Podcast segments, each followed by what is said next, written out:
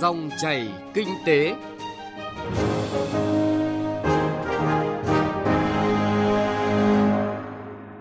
Các biên tập viên Thành Trung và Hà Nho rất vui được gặp lại quý vị và các bạn trong dòng chảy kinh tế trên kênh thời sự VOV1 của Đài Tiếng nói Việt Nam. Chương trình hôm nay thứ năm ngày mùng 6 tháng 5 có những nội dung chính sau đây. Với những diễn biến tích cực trong những tháng đầu năm nay, kim ngạch xuất nhập khẩu cả năm 2021 của cả nước ta có thể đạt 600 tỷ đô la Mỹ. Doanh nghiệp Việt gặp khó khăn trên sàn thương mại điện tử quốc tế. Phần cuối chương trình trong chuyên mục chuyện thị trường, phóng viên Đài Tiếng Nói Việt Nam phản ánh thực tế không có chuyện giá cả thị trường tăng đột biến mặc dù dịch COVID-19 diễn biến phức tạp như hiện nay. Mời quý vị và các bạn cùng lắng nghe. Trước hết là một số thông tin kinh tế đáng chú ý. Theo báo cáo tại phiên họp chính phủ thường kỳ tháng 4, Bộ Công Thương cho biết, tính chung 4 tháng của năm 2021, kim ngạch xuất khẩu nhóm hàng công nghiệp chế biến đạt 89,73 tỷ đô la Mỹ, tăng 31,2% so với cùng kỳ năm ngoái, chiếm 86,4% tổng kim ngạch xuất khẩu chung của cả nước. Trong nhóm này, kim ngạch xuất khẩu nhiều mặt hàng chủ lực đạt mức tăng trưởng hai con số như là điện thoại và linh kiện điện tử, gỗ và sản phẩm gỗ. Xuất khẩu các mặt hàng may mặc, giày dép vốn bị ảnh hưởng nặng nề bởi đại dịch COVID-19 cũng cho thấy sự hồi phục tốt trong 4 tháng đầu năm nay. Cụ thể, kim ngạch xuất nhập khẩu hàng dệt may tăng 9% so với cùng kỳ năm ngoái.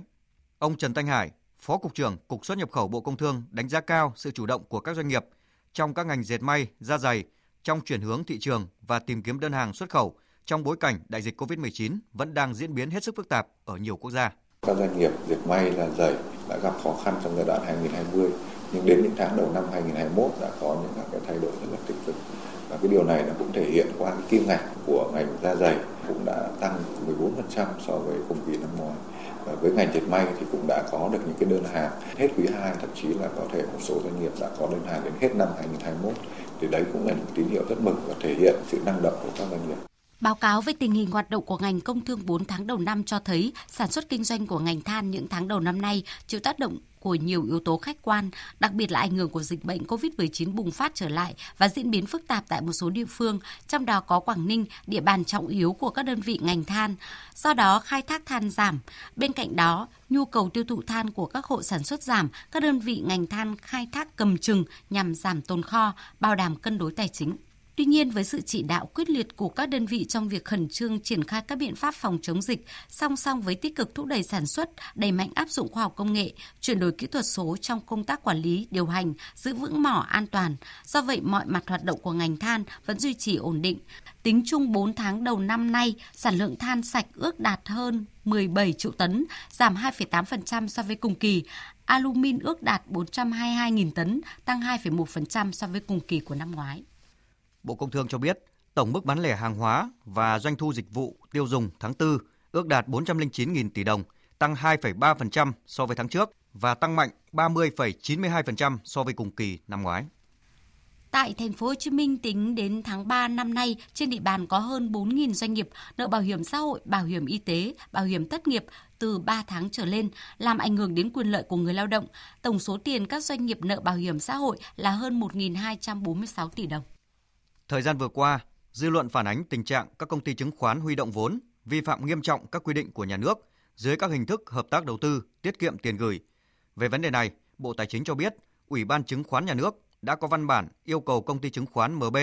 và công ty chứng khoán VN Direct báo cáo giải trình để làm rõ và kịp thời xử lý những vấn đề phát sinh.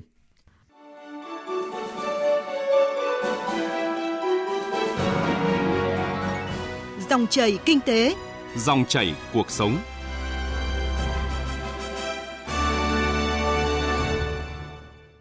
Thưa quý vị và các bạn, kim ngạch xuất nhập khẩu 4 tháng đầu năm nay đạt hơn 206 tỷ đô la Mỹ. Cán cân thương mại tiếp tục có xuất siêu khoảng 1,29 tỷ đô la Mỹ. Với kết quả tăng trưởng khả quan của các ngành công nghiệp chế biến, chế tạo trong những tháng đầu năm, dự báo kim ngạch xuất nhập khẩu cả năm 2021 có thể đạt trên 600 tỷ đô la Mỹ. Phản ánh của phóng viên Nguyên Long.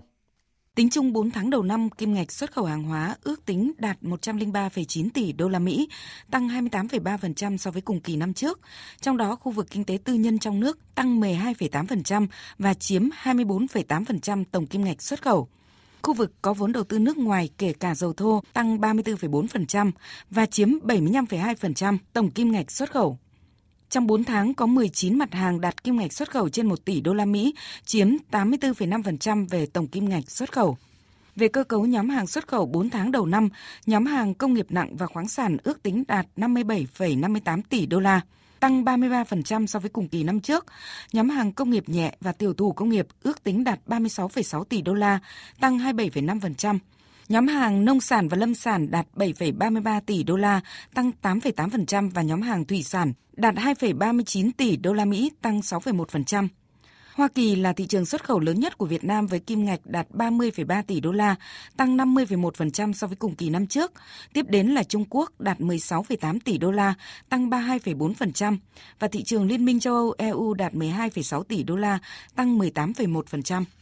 Có được kết quả này, chuyên gia thương mại, Phó giáo sư tiến sĩ Phạm Tất Thắng đánh giá cao công tác phòng chống dịch của cả hệ thống chính trị. Chúng ta đạt được cái kết quả đó thì phải nói rằng đây là một sự kỳ tích đánh dấu thành tích của chúng ta chúng ta thực hiện tốt cái chủ trương là thực hiện mục tiêu kép của chính phủ vừa chống dịch tự tốt vừa phát triển kinh tế tốt và đây là một cái điều hết sức được ngưỡng mộ của bạn bè thế giới của các đối tác của chúng ta trên toàn thế giới. Theo ông Trần Thanh Hải, Phó Cục trưởng Cục xuất nhập khẩu Bộ Công Thương, việc xuất siêu sang thị trường Liên minh châu Âu EU đạt 7,3 tỷ đô la trong 4 tháng qua – tăng 19,3% so với cùng kỳ năm trước, cho thấy chúng ta đã tận dụng khá tốt Hiệp định Thương mại Tự do giữa Việt Nam và Liên minh châu Âu EVFTA nói riêng và các FTA nói chung. Chúng ta cũng đang tích cực tận dụng những các cái hiệp định thương mại tự do đấy cũng là một cái yếu tố chúng ta đã phấn đấu trong rất nhiều năm vừa qua. Để đến ngày hôm nay chúng ta có 17 cái hiệp định thương mại tự do trong đó 15 cái hiệp định đã có hiệu lực. Và như vậy thì các doanh nghiệp của chúng ta đã tận dụng rất nhiều từ các cái hiệp định này. Về sự nỗ lực của các doanh nghiệp cũng như nỗ lực của các cơ quan quản lý nhà nước, đặc biệt là trong khâu cắt giảm các thủ tục hành chính và tháo gỡ các cái khó khăn cho các doanh nghiệp sản xuất và xuất nhập khẩu. Nhìn vào kim ngạch nhập khẩu hàng hóa 4 tháng ước tính đạt 102,61 tỷ đô la, tăng 30,8% so với cùng kỳ năm trước. Trong đó nhóm hàng tư liệu sản xuất ước tính đạt 96,31 tỷ đô la Mỹ, tăng 31,4% so với cùng kỳ năm trước và chiếm 93,9% tổng kim ngạch nhập khẩu hàng hóa, cho thấy hoạt động sản xuất kinh doanh trong nước đã có nhiều khởi sắc, tạo đà cho tăng trưởng xuất khẩu trong thời gian tới. Sản xuất công nghiệp tháng sau cao hơn tháng trước, trong đó tháng 4 tăng 24,1% so với cùng kỳ của năm trước. Tính chung 4 tháng đầu năm, chỉ số sản xuất công nghiệp tăng 10% so với cùng kỳ, trong đó ngành chế biến chế tạo tăng 12,7%, càng cho thấy rõ điều này. Với các kết quả khả quan những tháng đầu năm nay, ông Trần Thanh Hải cho rằng kim ngạch xuất nhập khẩu cả năm 2021 có khả năng đạt trên 600 tỷ đô la Mỹ. Tuy nhiên, vẫn còn rất nhiều yếu tố tác động khó lường. Có thể nói là cái hoạt động xuất khẩu của chúng ta cũng đang duy trì được một cái đà tăng trưởng rất là tốt. À, cũng đã có những cái ý kiến nếu như là với cái tốc độ tăng trưởng như hiện nay chúng ta thấy thì có thể là với cái đà này thì đến cuối năm chúng ta có thể đạt được cái mức tổng kim ngạch là 600 tỷ. À, tuy nhiên thì à, cái quãng thời gian từ nay đến hết năm nó cũng còn khá dài và nó vẫn có tiềm ẩn những các cái yếu tố bất lợi chúng ta có thể chưa lường hết. Chính vì vậy thì cả cơ quan quản lý nhà nước, các hiệp hội địa phương cho đến các doanh nghiệp chúng ta cũng không được phép chủ quan và cái yếu tố mà chúng ta đã thấy là quan trọng nhất để giúp cho chúng ta đạt cái thành tích đó chính là cái yếu tố về mặt chống dịch chính vì vậy thì cái việc mà không lơ là chủ quan với việc phòng chống dịch covid 19 sẽ là một cái yêu cầu hết sức thiết yếu để làm nền tảng cho cái việc duy trì cái đa tăng trưởng xuất khẩu trong thời gian sắp tới. Đồng quan điểm này, chuyên gia thương mại Phó Giáo sư Tiến sĩ Phạm Tất Thắng cho rằng, cùng với gia tăng kim ngạch xuất nhập khẩu, cần có các giải pháp để nâng cao giá trị gia tăng của hàng hóa xuất khẩu. Trong đó, cần tập trung vào các biện pháp tạo thuận lợi cho hàng hóa thông quan nhanh, giảm chi phí logistics. Về việc tận dụng cơ hội từ các hiệp định thương mại tự do, Phó giáo sư tiến sĩ Phạm Tất Thắng khuyến nghị các doanh nghiệp lớn đã có kinh nghiệm trong hội nhập kinh tế quốc tế và khai thác tốt các thị trường FTA nên là hạt nhân lôi kéo các doanh nghiệp nhỏ và vừa đi theo thông qua sự liên kết hợp tác ở cả đầu vào lẫn đầu ra trong quá trình sản xuất và tiêu thụ hàng hóa.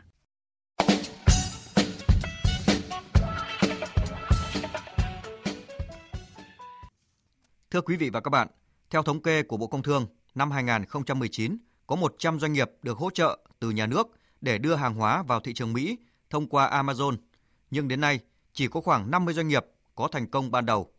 Với sàn Alibaba, từ 1.000 doanh nghiệp Việt Nam đăng ký thì tỷ lệ hoạt động ổn định sau 2 năm chỉ còn lại là 200. Việc doanh nghiệp Việt Nam chưa thành công trên sàn thương mại điện tử quốc tế là do một sản phẩm phải cõng quá nhiều chi phí và chưa có hành lang pháp lý hỗ trợ cho hoạt động giao dịch trên sàn thương mại điện tử quốc tế. Phản ánh của phóng viên Việt Hùng, thường trú tại thành phố Hồ Chí Minh. Tập đoàn Trung Nguyên Legion tham gia thị trường bán lẻ trên sàn thương mại điện tử Amazon từ tháng 6 năm 2020. Nếu một gói cà phê G7 loại 3 trong 1 có trọng lượng 1,6 kg bán trong nước với giá 200.000 đồng, thì trên Amazon được doanh nghiệp này niêm yết với giá 575.000 đồng. Sở dĩ có sự chênh lệch về giá như trên là bởi sản phẩm còn phải chịu các chi phí như phí vận chuyển, phí lưu kho, chiết khấu cho Amazon, chi phí cho quảng cáo, như vậy là một sản phẩm đến với người tiêu dùng ở thị trường Mỹ đã phải đội thêm 2 đến 3 lần so với giá bán ở trong nước. Trong đó, chi phí lưu kho và vận chuyển chiếm 50 đến 70%. Bởi vậy, để cạnh tranh được với sản phẩm cùng loại trên thị trường Mỹ, Trung Nguyên Legion đã phải tối ưu mọi chi phí từ khâu sản xuất đến khâu bán hàng. Đấy là với các doanh nghiệp vừa sản xuất vừa bán hàng, còn với một doanh nghiệp trung gian đưa sản phẩm lên sàn thương mại điện tử quốc tế thì khoản thu không bù nổi khoản chi bởi gánh nặng chi phí là quá lớn. Công ty cổ phần phát triển công nghệ VNT là một điển hình. Ông Trần Hoàng Nhiệm, giám đốc công ty này cho biết, sau hơn một năm đưa sản phẩm là hạnh nhân và hạt macca sấy tách vỏ lên Amazon, thì công ty quyết định rút sản phẩm ra khỏi sàn. Ông Trần Hoàng Diệm nêu nguyên nhân. Ví dụ như là thị trường Mỹ, à, khi mà mình muốn đăng bán một cái sản phẩm trên Amazon thì buộc là mình phải có cái tiêu chuẩn FDA, à, mà cái tiêu chuẩn FDA này chi phí đầu tư để có được cái chuẩn này tương đối lớn so với lại cái ngân sách của các doanh nghiệp. Cái thứ hai đó là chi phí logistics để giao giao hàng, à, kể cả mình kinh doanh theo hình thức là mình gửi kho tổng hoặc là mình giao từng đơn lẻ thì cái chi phí logistics này khá là lớn, thậm chí là có thể là vượt qua khả cả cái giá thành của sản phẩm nữa. Theo ông Lê Quốc Tâm, giảng viên ngành thương mại điện tử trường Đại học Hoa Sen, thành phố Hồ Chí Minh, doanh nghiệp Việt Nam đang chịu nhiều thiệt thòi khi đưa sản phẩm lên sàn thương mại điện tử quốc tế bởi mỗi thị trường như châu Âu, Mỹ có yêu cầu về tiêu chuẩn hàng hóa khác nhau. Để duy trì tiêu chuẩn hàng hóa từng thị trường, hàng năm doanh nghiệp phải bỏ ra khoản chi phí khá lớn, cho nên để doanh nghiệp có thể đứng vững trên sàn thương mại điện tử quốc tế thì nhà nước cần có biện pháp hỗ trợ đàm phán với các tổ chức quốc tế trong cấp giấy chứng nhận tiêu chuẩn hàng hóa, giải bài toán về chi phí vận chuyển, lưu kho đối với sản phẩm bán trên các sàn thương mại điện tử quốc tế. Ví dụ như là giá vận chuyển từ Việt Nam của mình qua bán tại sàn Amazon tại Mỹ so với hàng Colombia cũng là cà phê nhưng mà cái giá thành để họ cộng vào cái sản phẩm á nó là rẻ hơn mình Bên cạnh đó, một cản trở của doanh nghiệp Việt Nam trên sàn thương mại điện tử quốc tế đó là thủ tục hải quan. Ông Nguyễn Ngọc Dũng, Phó Chủ tịch Hiệp hội Thương mại điện tử Việt Nam cho biết, hiện nay quy trình thủ tục xuất khẩu đối với các mặt hàng được bán trên sàn thương mại điện tử quốc tế chưa có quy định riêng nên gây khó khăn cho doanh nghiệp. Chính vì vậy, nhiều doanh nghiệp tìm giải pháp bằng cách gửi hàng qua một đơn vị trung gian để đơn vị này gom đơn mở tờ khai hải quan. Song, thời gian cho một đơn hàng quốc tế này cũng kéo dài từ 15 đến 30 ngày. Nếu doanh nghiệp muốn gửi hàng nhanh sẽ phải chuyển phát tại các đại lý bưu điện lớn. Lúc này một đơn hàng nhỏ lại phải chịu chi phí rất cao. Các hoạt động kinh doanh thương mại điện tử tại là thành phố Hồ Chí Minh hiện nay đang chiếm tới 70% à, các hoạt động về giao dịch. Đối với hàng hóa xuất khẩu, mục tiêu là tạo điều kiện thuận lợi trong việc kiểm soát giao dịch, tăng tốc độ thông quan hàng hóa. Đối với những cái sản phẩm mà thương mại điện tử à, chúng ta có cái giá trị thấp, chúng ta cần giải quyết thông quan nhanh thì không thể nào xem đó như là một cái lô hàng như là hàng container hoặc là hàng hàng tấn Mới đây, Thủ tướng Chính phủ có quyết định số 431 ngày 27 tháng 3 năm 2020 về việc phê duyệt đề án quản lý hoạt động thương mại điện tử đối với hàng hóa xuất khẩu, nhập khẩu. Hiện đề án này đang được các bộ, ngành lấy ý kiến trước khi hoàn thiện trình Thủ tướng Chính phủ. Các doanh nghiệp hy vọng đề án sớm hoàn thành và đưa vào triển khai để tạo hành lang pháp lý thuận lợi cho doanh nghiệp Việt Nam khi tham gia sàn giao dịch thương mại điện tử quốc tế.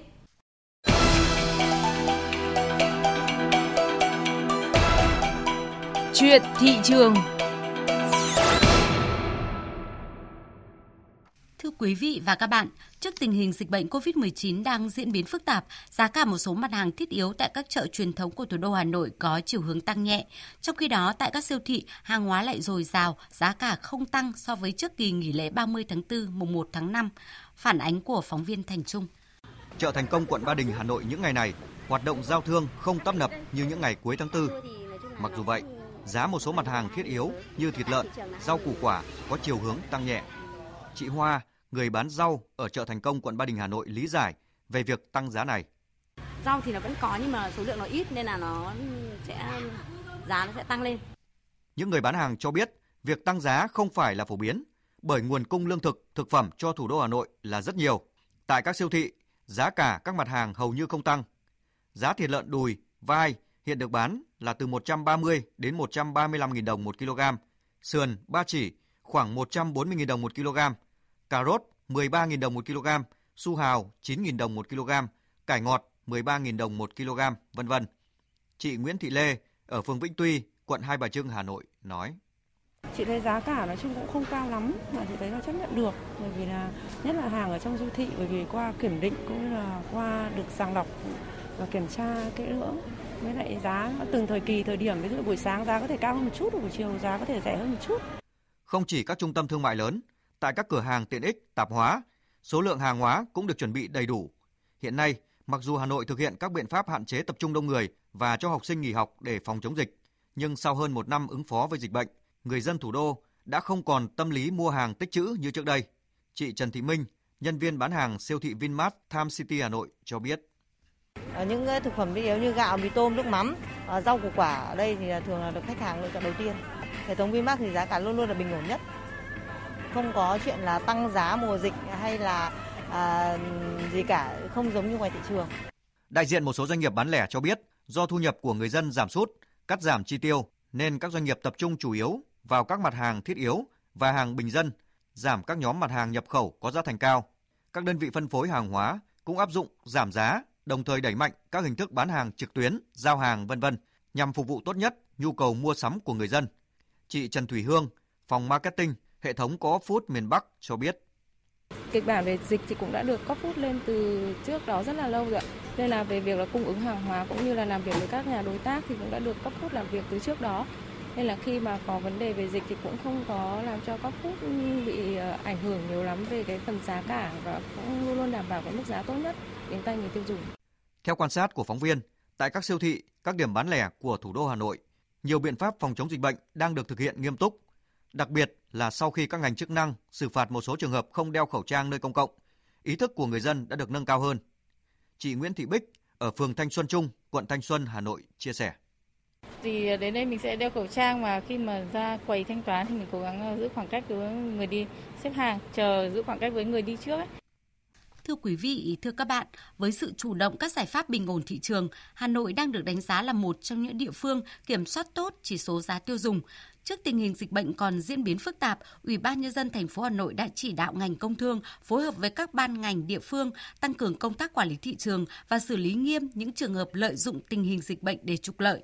Đến đây thì thời lượng của dòng chảy kinh tế hôm nay cũng đã hết. Chương trình do biên tập viên Thành Trung và nhóm phóng viên kinh tế thực hiện. Hẹn gặp lại quý vị và các bạn trong những chương trình lần sau.